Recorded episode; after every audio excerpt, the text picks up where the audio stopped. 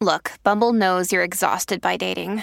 All the must not take yourself too seriously and 6 1 since that matters. And what do I even say other than hey? well, that's why they're introducing an all new Bumble with exciting features to make compatibility easier, starting the chat better, and dating safer. They've changed, so you don't have to. Download the new Bumble now. When you need mealtime inspiration, it's worth shopping Kroger, where you'll find over 30,000 mouthwatering choices that excite your inner foodie. And no matter what tasty choice you make, you'll enjoy our everyday low prices, plus extra ways to save, like digital coupons worth over $600 each week. You can also save up to $1 off per gallon at the pump with fuel points. More savings and more inspiring flavors make shopping Kroger worth it every time. Kroger, fresh for everyone. Fuel restrictions apply. Hola, esto es New Books Network en español. Hola, bienvenidos a un nuevo episodio de New Books en Antropología, un podcast de New Books Network en español. Soy Diego Garzón Forero, antropólogo y magíster en estudios sociales, presentador y anfitrión de este podcast. En esta oportunidad hablaremos con Pablo Felipe Gómez Montañez sobre su libro La danza del cóndor y el águila, etnografías y narrativas del despertar muisca, un libro editado y publicado en Colombia por Ediciones Usta, casa editorial de la Universidad Santo Tomás en Colombia, publicado en 2019. En la vida muchas veces adoptamos filosofías, expresiones e incluso comportamientos que no obedecen a nuestros contextos inmediatos, tal vez por mayor empatía con unas u otras, lo cual nos lleva a construir nuevas propias, nuestras propias identidades. Otras veces nos quedamos con nuestros pasados particulares que nos identifican y otras muchas veces nos identificamos con lo que fuimos, somos y apropiamos. Somos claramente un retazo de muchas filosofías, expresiones y comportamientos. En este libro encontramos una investigación que muestra cómo una población indígena en Colombia se identifica, se resignifica y se representa a través de los conflictos internos para la construcción de su identidad. En este podcast hablaremos de una etnografía antropológica que nos muestra la reactivación de una identidad étnica con una carga política muy importante que incluso la configura. En este nuevo episodio hablamos con Pablo Felipe, Pablo Felipe Gómez Montañez, doctor en antropología de la Universidad de los Andes en Colombia, docente de la Facultad de Comunicación Social para la Paz de la Universidad Santo Tomás investigador del grupo Comunicación, Paz, Conflicto de la misma facultad, miembro del programa de estudios críticos de, las transiciones políticas con nodo central en el Departamento de Antropología de la Universidad de los Andes. Fue investigador visitante en el Center for Latin American Studies de Georgetown University. Bienvenido, Pablo. Muchísimas gracias eh, por esta invitación un saludo a todos y a todas quienes nos están escuchando en este momento y claro, un tema que espero sea del interés de todos y aquí seguramente vamos a, conversar muy sabroso. Muy bien, Pablo, gracias por aceptar la invitación de New Books Network en español. arranquemos por ti, siempre arrancamos eh, los podcasts de New Books Network en español con el personaje, con el autor, con el investigador, con el etnógrafo en este, en este momento. Ah, cuéntanos sobre ti, de tu experiencia en investigación, por qué llegaste a investigar este tema. Cuéntanos un poco de eso. Bueno, eh, debo decir que, bueno, mi carrera profesional inicial, mi, mi posgrado, es en comunicación social, pero digamos yo formé un perfil que aunque sí, trabajé en medios de comunicación, siempre fui más bien cercano a querer trabajar eso con comunidades. Digamos, siempre vi la comunicación más desde un punto de vista de las interacciones, los intercambios subjetivos, eh, en relación con la cultura. De cierta manera siempre me sentí como una especie de antropólogo frustrado. Seguramente cuando escogí carrera, pues como que no entendía muy bien qué podía hacer en ese momento con la antropología. Pero la vida profesional me llevó precisamente a trabajar con varias comunidades. Trabajé en televisión pública, eso me llevó precisamente a conocer muchísimo y ya después como independiente tuve un proyecto muy interesante eh, sobre comunicación y medio ambiente, precisamente con el gobierno de Bogotá, la ciudad eh, que vivo, capital de Colombia. En ese entonces existía el DAMA, es decir, el Departamento Administrativo de Medio Ambiente, hoy día es la Secretaría de Ambiente, y tuve la oportunidad de hacer un proyecto de televisión sobre esta entidad. Eso me permitió, pues bueno, comprender mucho este tema, pero lo bonito es que justo el primer capítulo era sobre los humedales de Bogotá. Y claro, yo al tener que realizar un poco el guion, la estructura de ese primer capítulo, claro, yo sabía pues de la cultura muisca, eh, la cultura originaria, digamos, o previa a la llegada de los españoles, algo que profundizaremos más adelante, pero sabía que a la llegada al territorio por parte de los conquistadores españoles, esta era una tierra llena de humedales, de agua, de lagunas. Entonces yo dije, ve, chévere hacer un contexto histórico, geográfico al respecto, y coincidió que lanzaron la política de humedales en el Jardín Botánico de Bogotá. Y cuando fuimos a cubrirla, oh sorpresa, me encuentro un sacerdote muisca, o así se presentó a sí mismo, un señor pues con toda la performance en el sentido pues su pelo largo, blanco, eh, bata blanca, sus collares, al lado pues también de una política muy importante indígena en ese momento en el país y yo quedé como, uy, pero venga, yo sabía que existían, pero más como, bueno, de pronto en este campesinado cundiboyacense, como familias que tenían de pronto unos apellidos, una herencia, pero no como una comunidad que tuviera unos usos y costumbres, digamos, muy claramente definidos, o lo que en ese momento yo pensaba que seguramente tenía que ser un indígena. Eso llamó profundamente mi atención.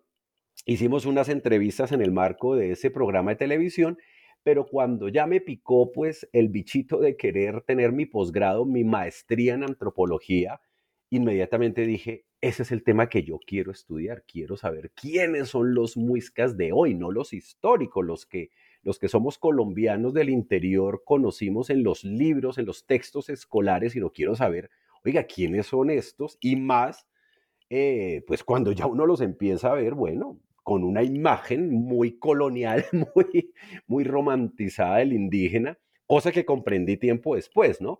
Eso fue mi llegada y de ahí, bueno, tuve una trayectoria muy importante en la maestría y el doctorado eh, con este tema. Después entro en paralelo a mi doctorado, entro precisamente a la Universidad Santo Tomás y con el grupo Comunicación Paz Conflicto de investigación eh, genero también una agenda muy fuerte de varias investigaciones complementarias alrededor de este tema. Semilleros de investigación, tuve estudiantes que hicieron trabajo de campo conmigo en varias zonas. Eso también llevó, digamos, a otras publicaciones y artículos. Y ahí se generó, digamos, como una tradición, creo yo, digamos, de mi parte investigativa, que ya después, digamos, se va a mezclar o a combinar con algo muy bonito que sale también de lo que vamos a hablar hoy, y son las iniciativas de paz, pero desde perspectivas étnicas y locales en Colombia. Entonces, actualmente mi agenda va por el lado de construcción de paz, pero en los territorios y nunca me he despegado, digamos, del tema de este tipo de comunidades. Entonces, he estado en el Putumayo, en el Amazonas, eh, en el Cauca, digamos, llevo ya bastantes años también haciendo trabajo de campo con la comunidad NASA del Cabildo San Lorenzo de Caldono y así, es así un poquito como mi trayectoria investigativa. Vale, muy bien, muy bien. Bastante eh, enriquecedora, sobre todo cuando son multidisciplinares, ¿no? Que uno viene de ciencias, ciencias de la comunicación, pero después le gusta la antropología, eso, eso es bastante enriquecedor. Claro, de hecho, los para los comunicadores parezco más a un antropólogo y me dicen, venga, ¿dónde está el objeto de estudio? Y para los antropólogos, obviamente, a veces uno un poquito sui generis, frente por la interculturalidad, de la flexibilidad, por lo menos en mis metodologías y la forma de abordar los problemas. Eh, pero bueno, sí, de eso se trata. Creo que el mundo, los problemas sociales de hoy día requieren que rompamos los moldes disciplinarios porque pues la vida es muy compleja, ¿no? Así es, y más que todo en esta, estos contextos latinoamericanos, ¿no? Que tienen un montón de aristas. Bien, eh, sigamos con el contexto. Pablo, ah, para las personas que de pronto no conocen Colombia, que de pronto les es lejana, de pronto la, la realidad eh, de las poblaciones indígenas en Colombia o incluso el mismo país, démosle un poquito de ubicación geográfica de tu investigación a esas personas que nos están escuchando. Tú ya nos hablaste de pronto de del altiplano cundiboyacense. Cuéntanos un poco sobre eso. Bueno, para quienes no conocen Colombia, efectivamente, bueno, Colombia es un país supremamente diverso geográficamente. Tenemos los dos mares, tenemos cordilleras, tenemos desierto, tenemos llanura, etcétera.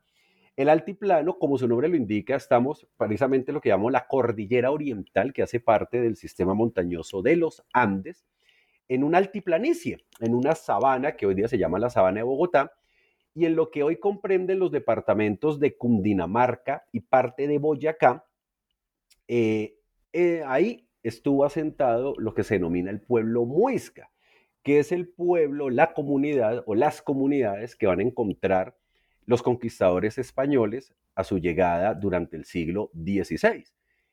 Hay que aclarar que como todo en Latinoamérica, pues no es la única cultura ni el único pueblo que habitó este territorio, pero es el que se dio, digamos, en el momento de la conquista. Eh, hace parte, los muiscas hacen parte de lo que llamamos la familia lingüística chipcha, que en Latinoamérica vendría siendo casi que de pueblos incluso que vienen o que podríamos ubicar desde lo que hoy es Costa Rica hasta básicamente parte de Ecuador y el Perú. Esa familia lingüística chipcha pues le da, digamos, origen cultural a varios de los pueblos originarios, llamémoslos así, en Colombia. Uno de ellos es el pueblo muisca que se constituyó digamos, en la conquista y colonia como por antonomasia la raíz precolombina de Colombia, precisamente, como seguramente son los aztecas en México, los incas o más bien los quechuas en, en Perú, digamos que fue el muisca, el de Colombia. De hecho, eso, bueno, eso va a tener unas repercusiones políticas y explica muchas de las cosas que suceden hoy día a nivel cultural. Ese es el ámbito geográfico, una cultura que a diferencia de lo que se llamaba el Caribe, ¿no? Pues esas clasificaciones que puso Cristóbal Colón en su momento, pues hacía parte de las tierras altas, una cultura considerada más contemplativa, más lacustre, más sabia, de hecho desde la mirada española, más civilizada, ¿no? Pues porque andaban vestidos, tenían de cierta manera unos poblados, unos cercados, con unas casas ya un poquito más complejas que pues obviamente digamos estos grupos más de la selva, ¿no? Más, más con el pecho desnudo, de la tierra caliente, digamos, una representación un poquito más cercana a lo animal, ¿no? Y bueno, a todos estos bestiarios que venían obviamente desde el medioevo. Entonces esa es la cultura almuisca, la que se asienta, o sea, y se sigue asentando en lo que llamamos Bogotá y el altiplano cundiboyacense. De los muiscas. Bien, bueno, claramente entonces lo que nos estás diciendo es que eh, los muiscas fue una población muy importante antiguamente en esta zona geográfica. Exactamente, y de hecho, pues no en vano, Colombia hoy día tiene a Bogotá como su capital, a diferencia de otros lugares del mundo, pues la capital no quedó en un puerto, que es algo, pues bueno, eh, insisto, característico, Aquí fue tan importante la cultura muisca que lo que se denominó precisamente el nuevo reino de Granada, el, nombre que tuvimos como eh, unidad administrativa colonial, tuvo como eje la cultura muisca. De hecho, el nombre Bogotá viene de Bacatá. Y para quienes vengan aquí, conozcan nuestro país y se dan cuenta la toponimia, es decir, el nombre de los lugares, de las ciudades, de los pueblos, de las veredas, eh, son de origen muisca en muchos de ellos, y muchas de las palabras que el castellano cundinamarqués y boyacense tiene, pues de hecho también son de origen muisca, así como no sé, seguramente tenemos palabras, sabemos en el español que fueron eh, dadas por los aztecas, por ejemplo, por, el, por la lengua nahuatl. Entonces, en el lenguaje castellano de Colombia, el centro de Colombia, hay muchas palabras muiscas. Entonces, efectivamente, una cultura muy importante y que marca efectivamente un referente clave para lo que se va a denominar ya, pues, la constitución del nuevo reino de Granada y mucho más adelante, siglos después, Colombia. Muy bien, tan importante la comunidad muisca que, bueno, llegó eh, de pronto los colonizadores a esta región y fueron rápidamente asimilados dentro, dentro de la población. Sí, porque la cultura muisca, digamos que a diferencia de otras, no se caracterizaba por ser una comunidad ultra guerrera. Sin embargo, claro, o sea, iban en un crecimiento, no digamos a un imperio, pero sí había lo que se denominan unas confederaciones. Para las principales eran la de Bogotá y Tunja, con lo que se llama el Zipa y el Saque, pues digamos dos grandes caciques, que claro, eso, eso implicaba eh, toda la organización y el poder militar para controlar territorios, pero no era una cultura, digamos, que se caracterizara realmente mm, tanto por eso. Y pues, digamos, cuando se lean los cronistas españoles, claro, digamos como que en su espiritualidad, en su forma de ser, y como siempre, en la manera como los conquistadores logran aprovecharse, sobre todo en las pugnas internas, que eso también se parece mucho a lo que ocurrió con los aztecas, eh, pues aprovecharon que el Zipa y el Saque pues estaban en guerras, eh, entonces era un pueblo, entre comillas, un poco debilitado, que de hecho también ese es uno de los mitos, eh, no era un pueblo homogéneo para nada, podemos también hablar de eso. En Colombia nos han metido como si todos fueran igualitos y no, resulta que Muisca realmente es una construcción muy española, porque realmente eh, ya desde el punto de vista EMIC, como lo diríamos los antropólogos y como lo han venido diciendo los nuevos historiadores de la colonia, así se llaman, por lo menos en Latinoamérica, realmente el muisca es un invento de los españoles. Y te lo explico rápidamente. Y la, la, ecuación es muy fácil. La palabra muisca resulta que tiene que ver más seguramente es por porque los, eh, los españoles entendían, digamos, un vocablo que significaba gente. Sabemos que gran parte de los nombres que se le dan a los pueblos aborígenes en la América, lo que significa es gente. O sea, ¿qué significa NASA? Pues significa gente. ¿Qué significa Aruaco? Significa gente. ¿Qué significa Muisca? Muisca significa gente, persona. Pero, pues bueno, primero por ese lado. Pero segundo, la palabra muisca realmente va a aparecer por primera vez en el siglo XVII, ojo, en crónicas del siglo XVII, pero los españoles llegaron en el siglo XVI. Entonces ahí es donde viene la pregunta de por qué aparece un nombre étnico tan tardíamente. Y es porque pues ahí hubo obviamente toda una construcción eh, cultural, lingüística, con una mirada blanca, colonizadora, de un pueblo que era supremamente heterogéneo. De hecho, los dialectos cambiaban. Eh, en las crónicas, Fray Pedro Simón decía que cuando lo trasladaban de un sitio a otro, quedaba loco porque casi que le tocaba volver a aprender el idioma. Los nombres de las deidades cambiaban, los mitos, las formas de entender el territorio cambiaban. Y de hecho en la toponimia se nota, o sea, los nombres boyacenses de los pueblos y los nombres cundinamarqueses de los pueblos, si bien hacen parte, digamos, de esta familia lingüística, cambian, cambian en su sonido, en, su, en todo. Entonces, digamos que fue también un ejercicio homogeneizante, porque también recordemos que los conquistadores necesitaban, pues, construir sus sagas ante la corona y ante la gente, necesitaban vender que eran grandes héroes, al saber que estaba haciendo Francisco Pizarro en Perú, que estaba haciendo Hernán Cortés en México, pues Gonzalo Jiménez de Quesada, Abel Alcázar y todos estos, pues también necesitaban construir la imagen de un pueblo magnánimo al que pudieron obviamente someter, conquistar. Y de hecho, bueno, eso está plagado de unas historias súper interesantes, pero esa es la importancia también del pueblo muisca y de los mitos que se han creado alrededor de él.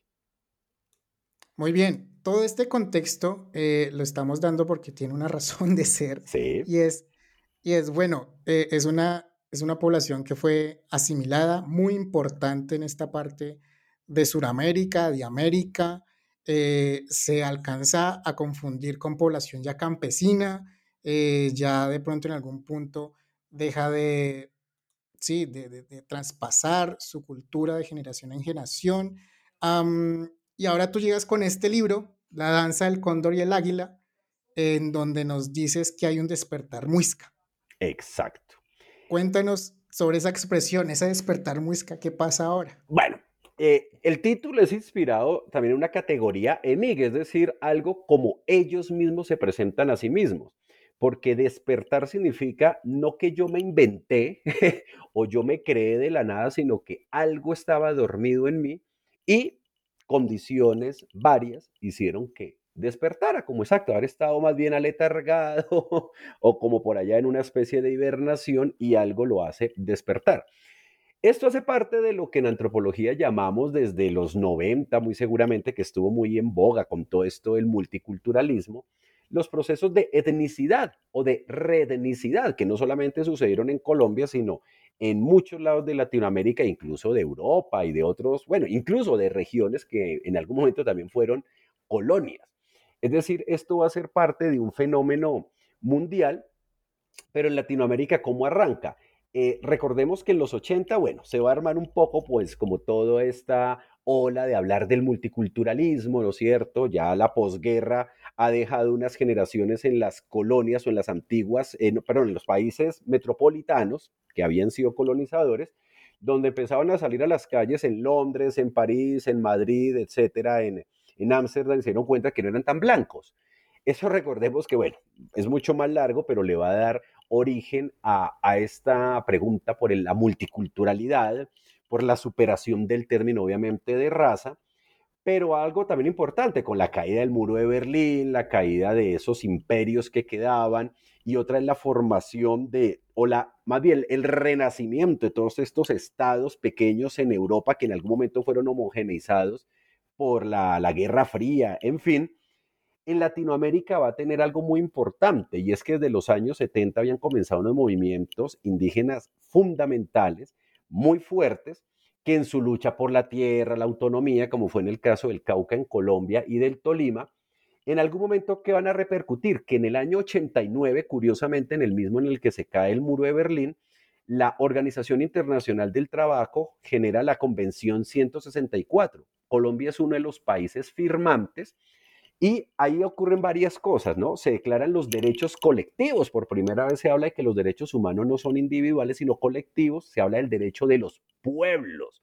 el derecho a la autodeterminación, y eso fue fundamental. Es decir, que ya los pueblos indígenas existían básicamente es porque se autorreconocían, no porque necesitaran de un Estado colonial o de otro que los reconociera como diferentes.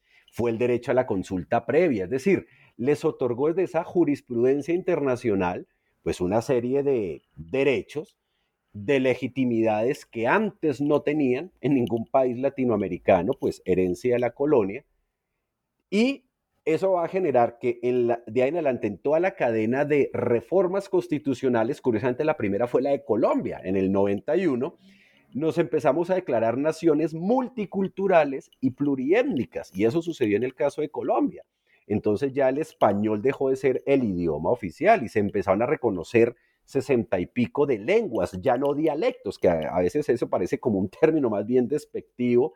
No, son lenguas indígenas, pues ya no somos un país, se supone que ya no somos católicos, sino de libertad de cultos, en fin.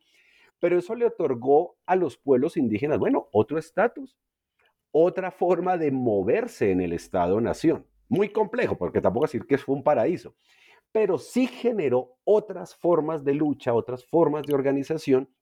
Y entonces, ¿qué pasó con lo muisca? Lo muisca, digamos, los últimos vestigios de lo que habían sido esas comunidades, había sido, digamos, en lo que fue en el siglo XIX. Eh, recordemos que Colombia, bueno, Colombia pasó por múltiples constituciones y guerras civiles en el siglo XIX, y cuando se instauran los gobiernos de liberales radicales, en un momento fuimos un Estado federal. Entonces el estado de Cundinamarca, soberano de Cundinamarca, incluso en los 1830 y pico, ya había empezado a acabar los últimos resguardos muiscas que existían. Sin embargo, el muisca es del siglo XVIII prácticamente se considera un pueblo completamente asimilado. Tú lo acabas de decir había la palabra indio, pero para referirse más a una cuestión de castas, una cuestión mucho más social y obvio, de herencias, pero pues ya no había, digamos, unas comunidades autónomas alrededor de estos valores culturales.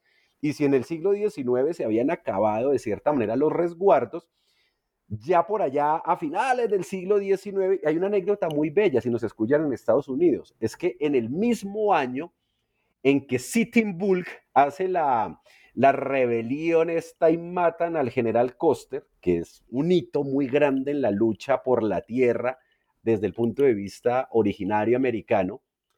En Colombia, en 1886, o perdón, 1876, en ese mismo año, tres, herederos de la cultura muisca, muy campesinos, en Cota, que es un pueblo al lado de Bogotá, estaban organizando a la comunidad para comprar unos terrenos. Y ahí se armó prácticamente uno de los resguardos, entre comillas, más antiguos, pero mira que data desde el siglo XIX oficialmente hablando. Entonces, cuando viene todo esto de la Constitución del 91, un siglo y pico después, realmente las comunidades muiscas reconocidas eran medianamente dos, la de Chía, que es otro pueblo al, al, norte de Bogotá, y Cota, que está muy pegado pues tanto a Bogotá como a Chía. Pero claro, esto del 91 y más o menos hacia cuando comienza el nuevo siglo, van a ocurrir muchas cosas en varios territorios. Entonces, en Suba, que es una localidad de Bogotá, y en Bosa, claro, empiezan a haber unas luchas por la tierra. Y la gente se reconocía, digamos, como raizal, o sea, había en su memoria familiar que efectivamente había un linaje que había permanecido y que nunca había salido de esa tierra, pero nunca se hablaba de indígena, pues. Estamos hablando de épocas donde ser indígena es una cuestión eh, eh, eh, de vergüenza, supremamente despectiva, pero empiezan a aparecer movimientos de recuperación de tierras, de defensa por la tierra, y por ejemplo, ¿qué ocurrió en Bosa? Que eso está documentado y no por mí, por Carlos Durán, otro investigador que fue de los primeros que hizo las etnografías en Bosa, las familias estaban organizando y fue un abogado, un abogado que les dijo, oiga, pero venga, aquí yo veo que hay unos apellidos Chiguazuque, Tunjo, Tuneo, oiga, ustedes son muiscas, venga, de pronto si ustedes se organizan como comunidad muisca, la cosa funcione mejor. Y algo muy similar ocurrió en Suba y ellos mismos lo cuentan. Entonces, en unos momentos esto también arrancó por lo que llamamos en etnografía o en, perdón, en antropología, las identidades instrumentales, es decir, como que nadie niega que hay una herencia, pero yo nunca me reconocí indígena, pero oiga, como que esto está muy interesante y nos sirve para la lucha. Entonces, en ese tipo de localidades comenzó de esa manera. Ya con el tiempo, como lo dice Christian Gross, un importante antropólogo francés que estuvo aquí en Colombia estudiando eh, comunidades indígenas, dijo, bueno, a esa etnicidad como tan política, como tan militante, como tan instrumental, en algún momento requiere, bueno, un trasfondo cultural, requiere un contenido que atrape. Y ahí es cuando, bueno, ya también empiezan a aparecer estrategias y procesos de ya recuperación cultural. Bueno, que la lengua, que cómo es esto el tejido, que, que cómo era que se vestían. Y eso después con las generaciones se va a vincular, ahí sí, pues a los cambios de la sociedad que llamaríamos posmoderna generaciones que empiezan a tener una crisis de identidad muy fuerte, empiezan a tener las famosas crisis de los metarrelatos, ¿no? De la Iglesia Católica, del capitalismo, y empiezan a encontrar en esa representación romántica de lo indígena, que no es solo en Colombia, sino casi que desde Alaska hasta la Patagonia, pues una nueva manera de identificarse. Y ahí es cuando empieza, bueno, ahí sí habría que mirar en cada territorio cómo se da, bajo qué tipo de procesos, con qué tipo de contextos, que es lo que trato un poco de recuperar titánicamente en este libro de la danza del cóndor y el águila. Entonces, todo esto para resumir que fue una cultura que se consideró en algún momento asimilada ya para el movimiento criollo y republicano del siglo XIX, el muisca, que incluso ni siquiera se, se, le decía muisca, se le decía el chipcha, el chipcha era como eso, una raíz precolombina muy importante que al lado de la cultura quimbaya, claro, era la cultura del oro, del dorado, entonces era como ese origen por allá ancestral, romántico que necesitaba la nación para cohesionarse, pero nunca se aceptaba al indígena como un actor válido para la construcción ya de la nación republicana y menos al muisca, que ya era considerado prácticamente un pueblo extinto, entre otras porque nadie hablaba la lengua muisca, pero todos estos procesos del 91 para acá hacen que resurjan, entre comillas, o se instauren nuevamente, digamos, unas ciertas culturas, y no solo fue la muisca, fueron los, por ejemplo, los cancuamos en la Sierra Nevada de Santa Marta, como el cuarto pueblo de la Sierra Nevada de Santa Marta. Y otro pueblo que en ese momento se me olvida, bueno, del Cauca, ahorita de pronto se me venga la paloma, lo mismo, pueblos que se consideraban que ya no existían y, oh, resulta que sí. Lo mismo ocurrió en Chile con los mapuche, y ha ocurrido con varias de las denominadas primeras naciones en Estados Unidos y Canadá. Y no es porque hubieran dejado de existir, pero hubo familias que en algún momento rompieron esos lazos identitarios y en otros momentos ya dijeron, venga, lo recuperamos. Podía ser por algo o muy instrumental o por algo que sencillamente en ese momento llenaba un vacío de la identidad individual y colectiva. Por eso es un asunto tan hermoso, pero tan complejo y muy complicado de entender, muy, muy complicado tan complicado que se necesita un libro de resultado de doctorado. Para Exactamente. Sí, y aún así queda corto, queda corto, queda corto. Bien, eh, claramente entonces en esta consolidación, de pronto en este despertar muisca, de traer otra vez comunidades muiscas reconocidas políticamente, socialmente, culturalmente.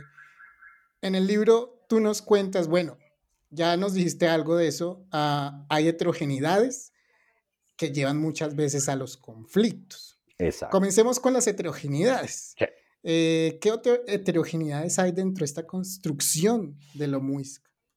Bueno, primero creo que hay una pista que di hace poquito y es que si más en la época precolombina o de la llegada de los conquistadores ya era un pueblo heterogéneo, pues a eso metámosle consumo, metámosle capitalismo, metámosle modernidad, pues obviamente cada comunidad existente hoy tiene un contexto muy particular. Una cosa es una comunidad en lo rural, por ejemplo, otra cosa son comunidades que se han reafirmado desde lo urbano. Algunas comunidades rurales, bueno, tienen su resguardo, incluso ya reconocido tardíamente, como el caso de Cota, el caso de Chía.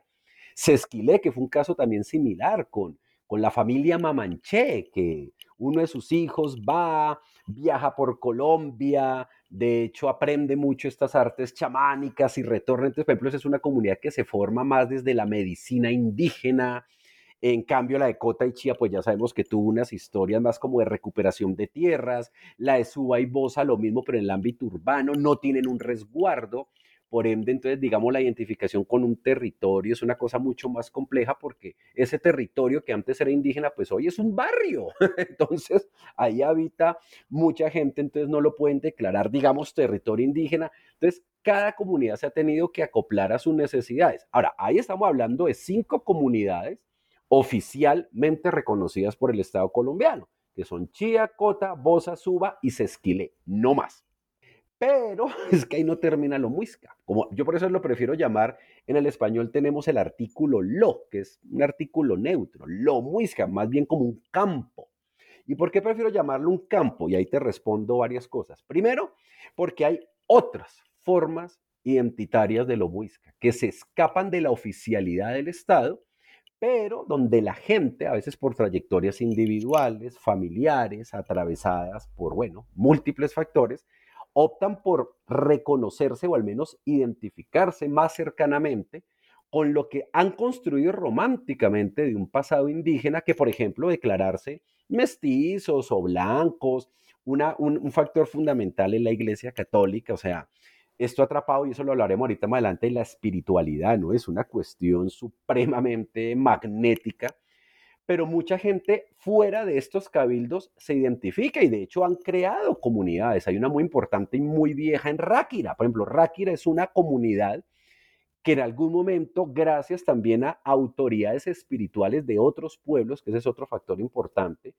constituyeron, digamos, unas comunidades de sentido que ya tienen dos, tres generaciones, no son reconocidas por el Estado, no les importa, pero digamos empezaron a tener eso, unos estilos de vida tipo aldea, empezaron a construir sus casas sagradas, a recuperar la medicina, a recuperar una cierta ritualidad, una cierta forma de pensar fuera de esa oficialidad. Cuando yo comienzo incluso mi investigación, este abuelo Muisca, de hecho, era un señor que no pertenecía a ninguno de estas comunidades oficiales.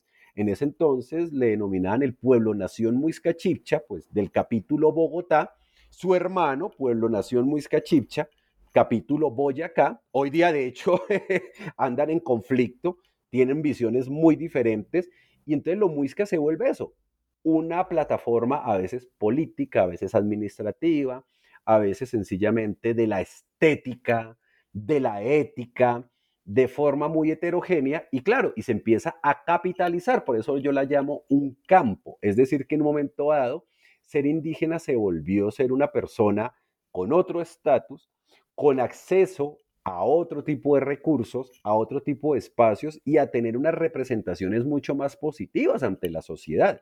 Y ahí es como suele pasar algo en toda comunidad, o sea, en cualquier estudio etnográfico, por ejemplo, en términos de violencia, derechos humanos, de lo que se llama, por ejemplo, la violencia lateral, siempre nos va a mostrar que hay un factor de violencia al interior de los grupos étnicos y es por la indigeneidad. En otras palabras, es yo soy más indio que tú.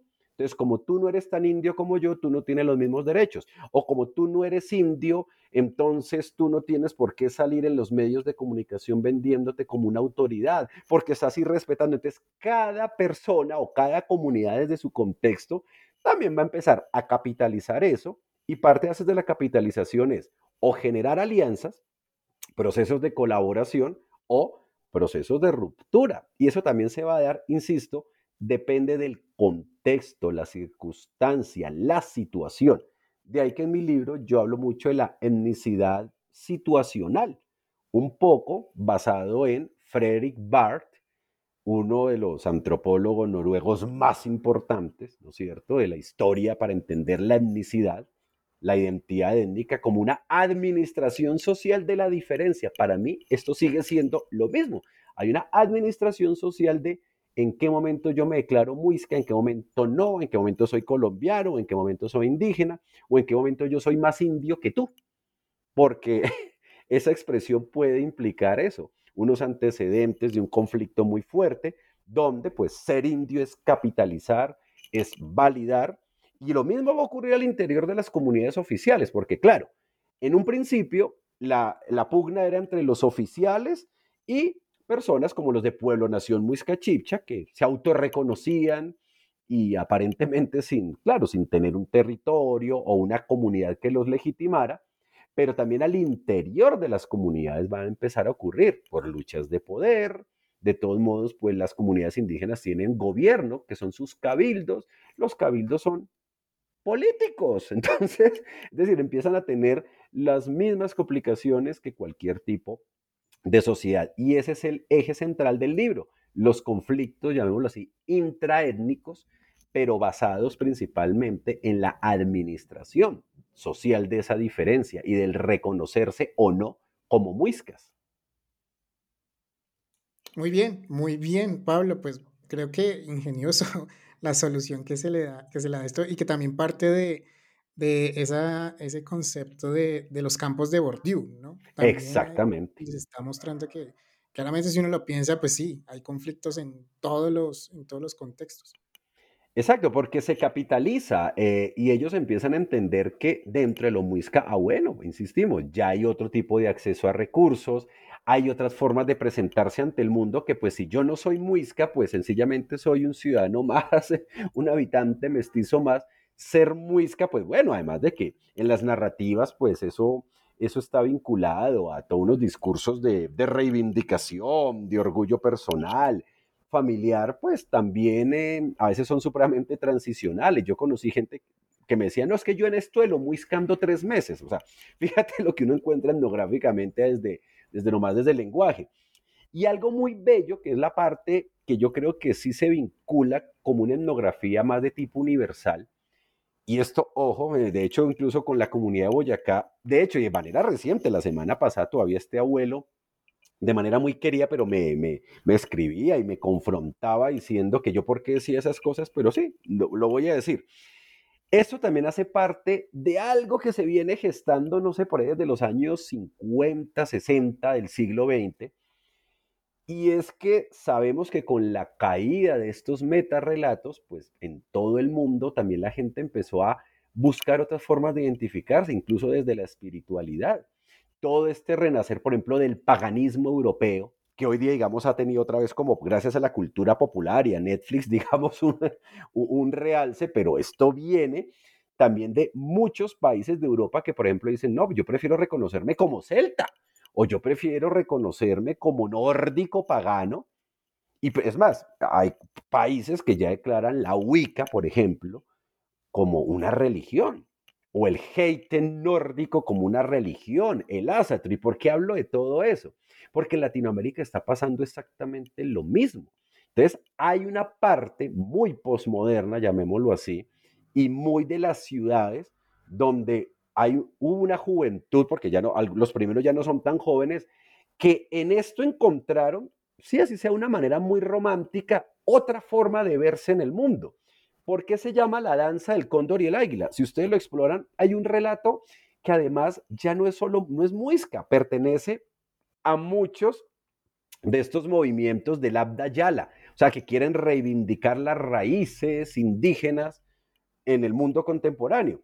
Y es que como efectivamente el águila es el signo de, de, los pueblos originarios del norte y el cóndor de los del sur, hay algo muy parecido a, lo que dicen algunas culturas quechuas, las culturas del Cusco, es decir, del ombligo.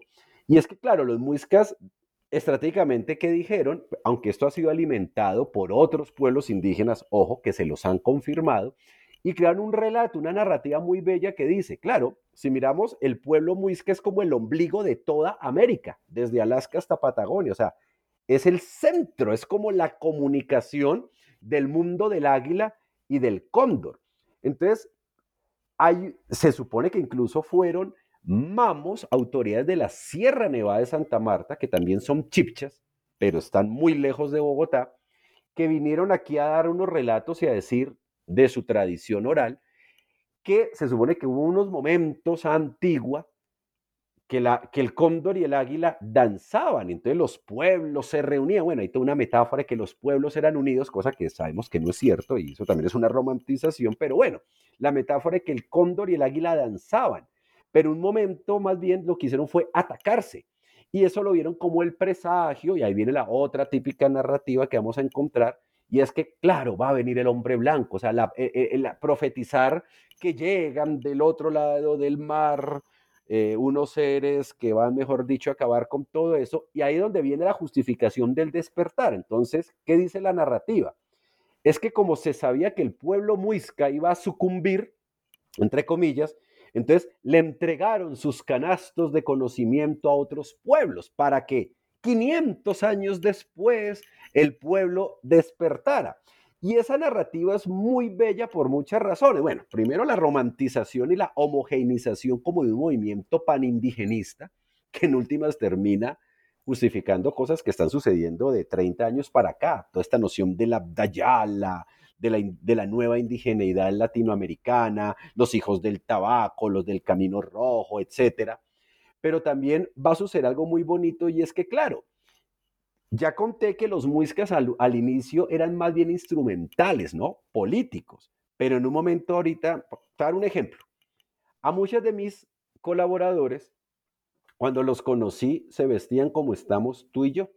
Así, con camisas, buzos, chicos y chicas de la ciudad. Hoy día los ves con las batas blancas, con mochilas, usando el poporo, eh, es decir, ahí sí, y ah, les duele que uno, pero es verdad. Un pueblo muy como el de Suba, cuando yo lo conocí, era, digamos, la comunidad oficial que menos había avanzado como en el tema, por ejemplo, la recuperación de la medicina, del tabaco, como estas ritualidades, eh, reconociendo la rueda del año, los equinoccios, los solsticios. Ahorita es una de las comunidades que más festividades tiene que la de la niña Huitaca. ¿Y por qué lo digo?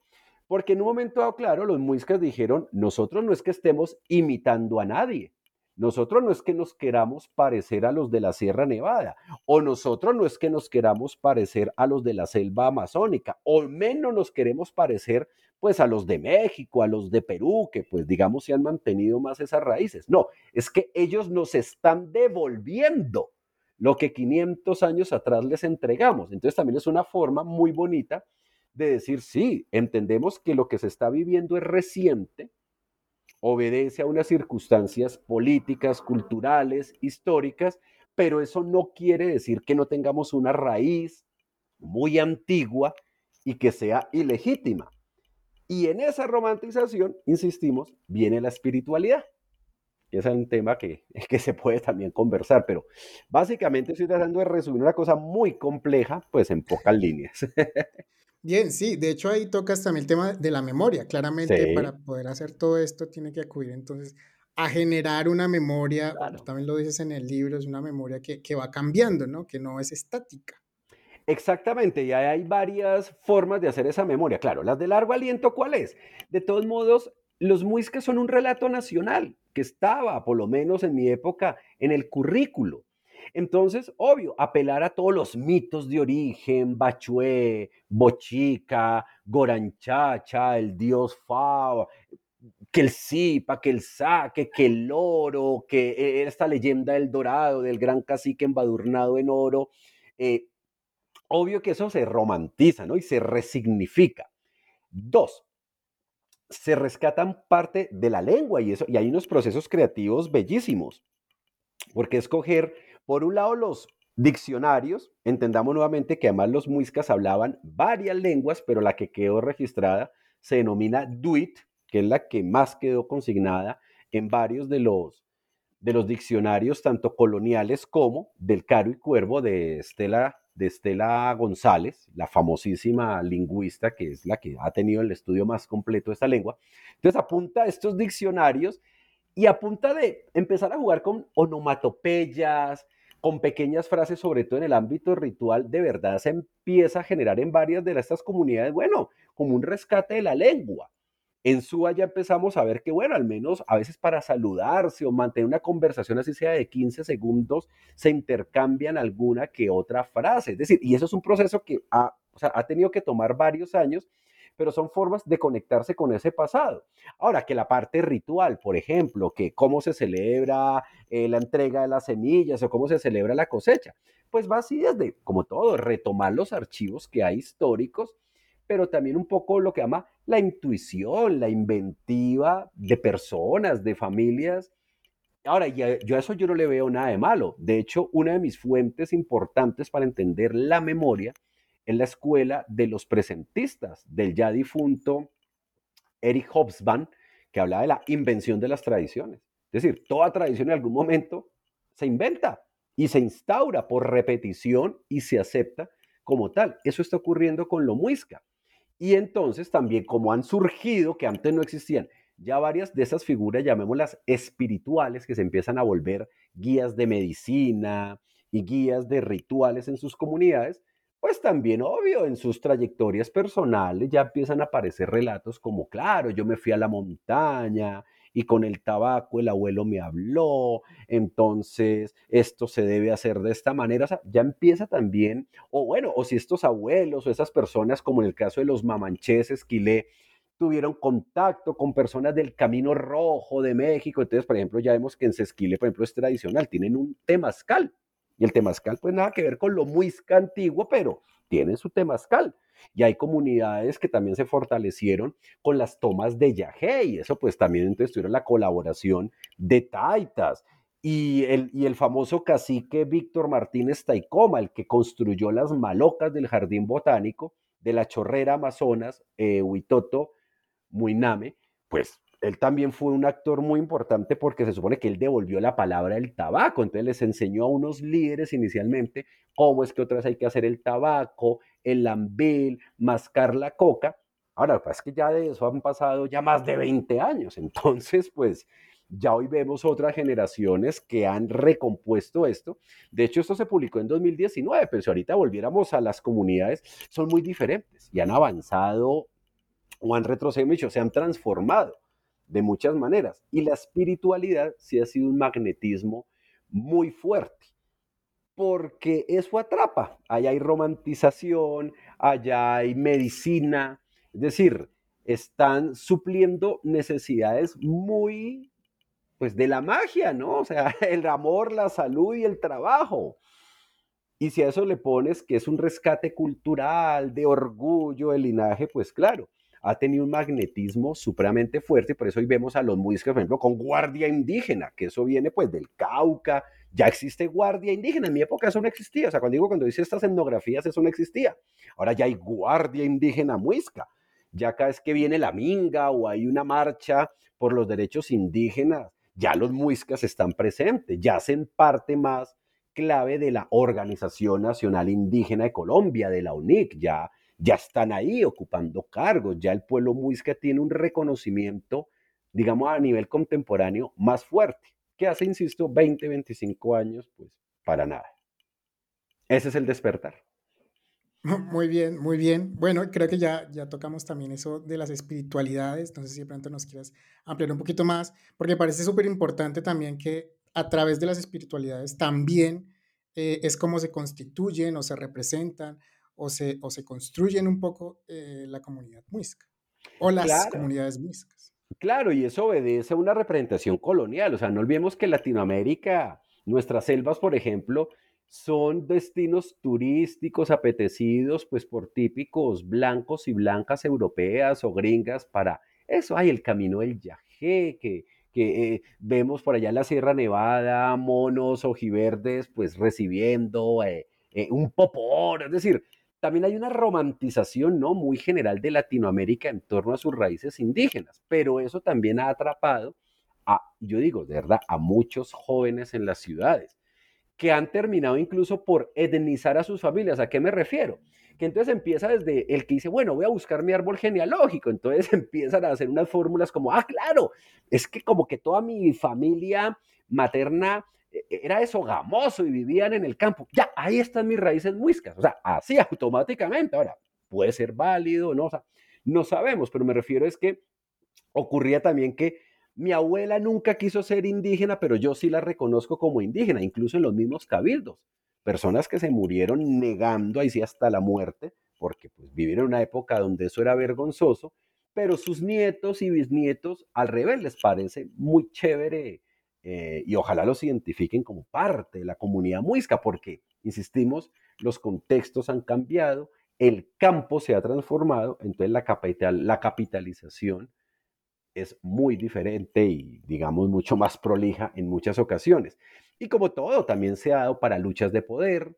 El campo de la espiritualidad y la medicina, pues también es muy complicado porque, pues, eso también, digamos, se ha prestado para muy malos entendidos, eh, se ha prestado para luchas de, sí, de, poder y sobre todo estas legitimidades, de, de entonces tú por qué te consideras un chamán o tú por qué te consideras un abuelo si no tienes una comunidad de verdad que te respalde y bueno, y eso es lo que se analiza también mucho en el libro, cómo se armaron esas comunidades espirituales en el marco de estos procesos de etnicidad muisca.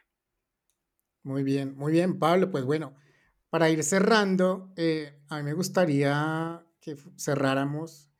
Eh, sí, te quiero preguntar, no, quiero dejar pasar la, la, oportunidad, porque en, tu, en la introducción del libro, tú cierras con una pregunta que te hace todo el mundo cuando dices que estás estudiando esto. Eh, que te preguntan, bueno, y entonces, ¿los muescas son reales o no son reales? Antes de que me contesten, de que me contestes, eh, yo, yo, yo, lo quisiera dejar en suspenso para que la gente vaya y consiga el libro, vaya lo, lo lea. Eh, pero lo traigo a colación esta pregunta porque me parece que, que, es importante. Incluso antes de que entráramos a grabar, yo te dije, esto es una curiosidad que yo tenía incluso eh, desde mi formación como antropólogo. Creo que esto es una, una, una curiosidad que uno siempre tiene. Entonces, más que contestar la pregunta, el que quiera conocer la respuesta de Pablo, vaya y encuentre el libro en las librerías, La danza del cóndor y el águila. Pero sí quisiera preguntarte, bueno, ¿es importante mm. eh, de pronto responder esta pregunta o, o no? Sí, claro, claro. Y es porque también la antropología ha tenido que sacudirse. Es decir, ya no somos etnólogos. ¿A qué me refiero?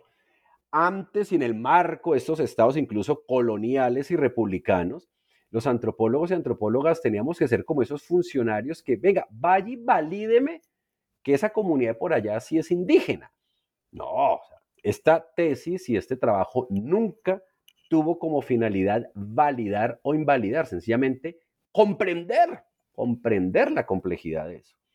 Y ahí sí, un poco, y así me digan posmoderno, en la medida de que existan comunidades de sentido, haciendo cosas para transformar en su día a día su esfera privada o pública, basada, así sea, en una tradición que pudiéramos decir inventada o con mucha creatividad, obvio que existen porque están haciendo cosas. Y es más, hay un, hay un factor, Diego. Comparemos, no tengo la cifra exacta, pero si comparamos el censo de por allá, bueno, el último fue 2018, si no estoy mal, 11 años atrás, más o menos el del 2006, 2007, fíjate en las preguntas de usted se reconoce como parte de un grupo étnico, ha subido, por lo menos en Bogotá, profundamente. Es decir, sí influye, la gente sí se está reconociendo y sí está haciendo cosas con base en ese reconocimiento. Están pasando desde propuestas turísticas, propuestas culturales, gastronómicas, procesos de planeación zonal. Bosa ya logró que les hicieran una consulta previa para construir un proyecto de vivienda en el sur de Bogotá. El que me diga que entonces no existen, pues no sé qué es lo que está viendo. Sí existen. Pero insisto, no hay nunca una cultura la podemos comparar con el lente de hace 500 años. Ninguna, es que es más, ni siquiera los colombianos en general, pues no somos los mismos de hace 100 años. El bogotano de ahora, pues no es el mismo de hace 50, porque queremos que el Muisca, el NASA, el, el, ICA, el, el, el UBA, sea el mismo de hace 500 años. ¿Por qué? No, no son los mismos y no tienen por qué ser los mismos. Bien, bien, muy bien. Invitados todos a conocer este libro eh, de 2019, La danza del cóndor y el águila, etnografías y narrativas del despertar muisca, por Pablo Gómez, que nos acompaña en este podcast. Pablo, bueno, ya eh, para ir cerrando definitivamente el podcast, cuéntanos en qué estás trabajando ahora, en qué te... Claro. Bueno, con mucho gusto, ¿no? Pues a ver. Ahorita, eh, como les venía diciendo, yo vengo construyendo una tradición investigativa ya desde unos años para acá en el marco de la construcción de paz. Venimos de cerrar un proceso muy bello en el Cauca con la comunidad NASA, pero en el marco de la reincorporación económica, porque hubo indígenas que participaron en el conflicto, algunos lo siguen haciendo, pero fueron miembros de las entonces FARC y ahorita, digamos, están construyendo paz en su territorio, generando cooperativas, vengo un poco con esa, con esa agenda investigativa de la que pronto habrán efectivamente nuevas publicaciones.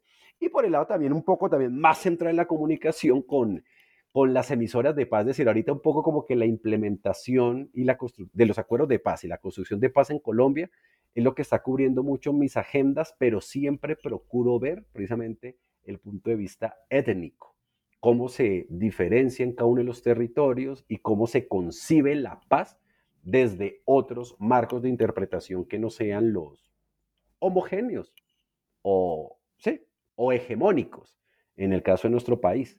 Esas son las agendas en las que ahorita ando. Yo hago parte de la Universidad Santo Tomás, Facultad de Comunicación Social y del Grupo Comunicación Paz Conflicto. Y entonces, bueno, el ámbito de la paz, el ámbito de la paz es ahorita uno muy, muy fuerte que cubre mis agendas investigativas. Muy bien, Pablo. Bueno, muchísimas gracias. Seguramente vamos a estar buscando esos nuevos libros, esas nuevas publicaciones en todas las redes académicas que nos acompañan el día a día. Bien, gracias Pablo por tu tiempo. Gracias a Ediciones USTA, Casa Editorial de la Universidad Santo Tomás de Bogotá. Muchísimas gracias por hacernos llegar también el libro. Recuerden que nos pueden escuchar eh, en la página de New Books Network en español entren simplemente a newbooksnetwork.com y ahí arribita hay un enlace para todos los podcasts en español. Ahí estamos. Si no, pueden escucharnos también a través de Spotify, a través de Apple Podcasts, a través de muchas plataformas de streaming en donde estamos muy, muy presentes. Muchas gracias a las personas que nos escucharon. Recuerden que yo soy Diego Garzón, anfitrión de este podcast. Hasta una próxima ocasión.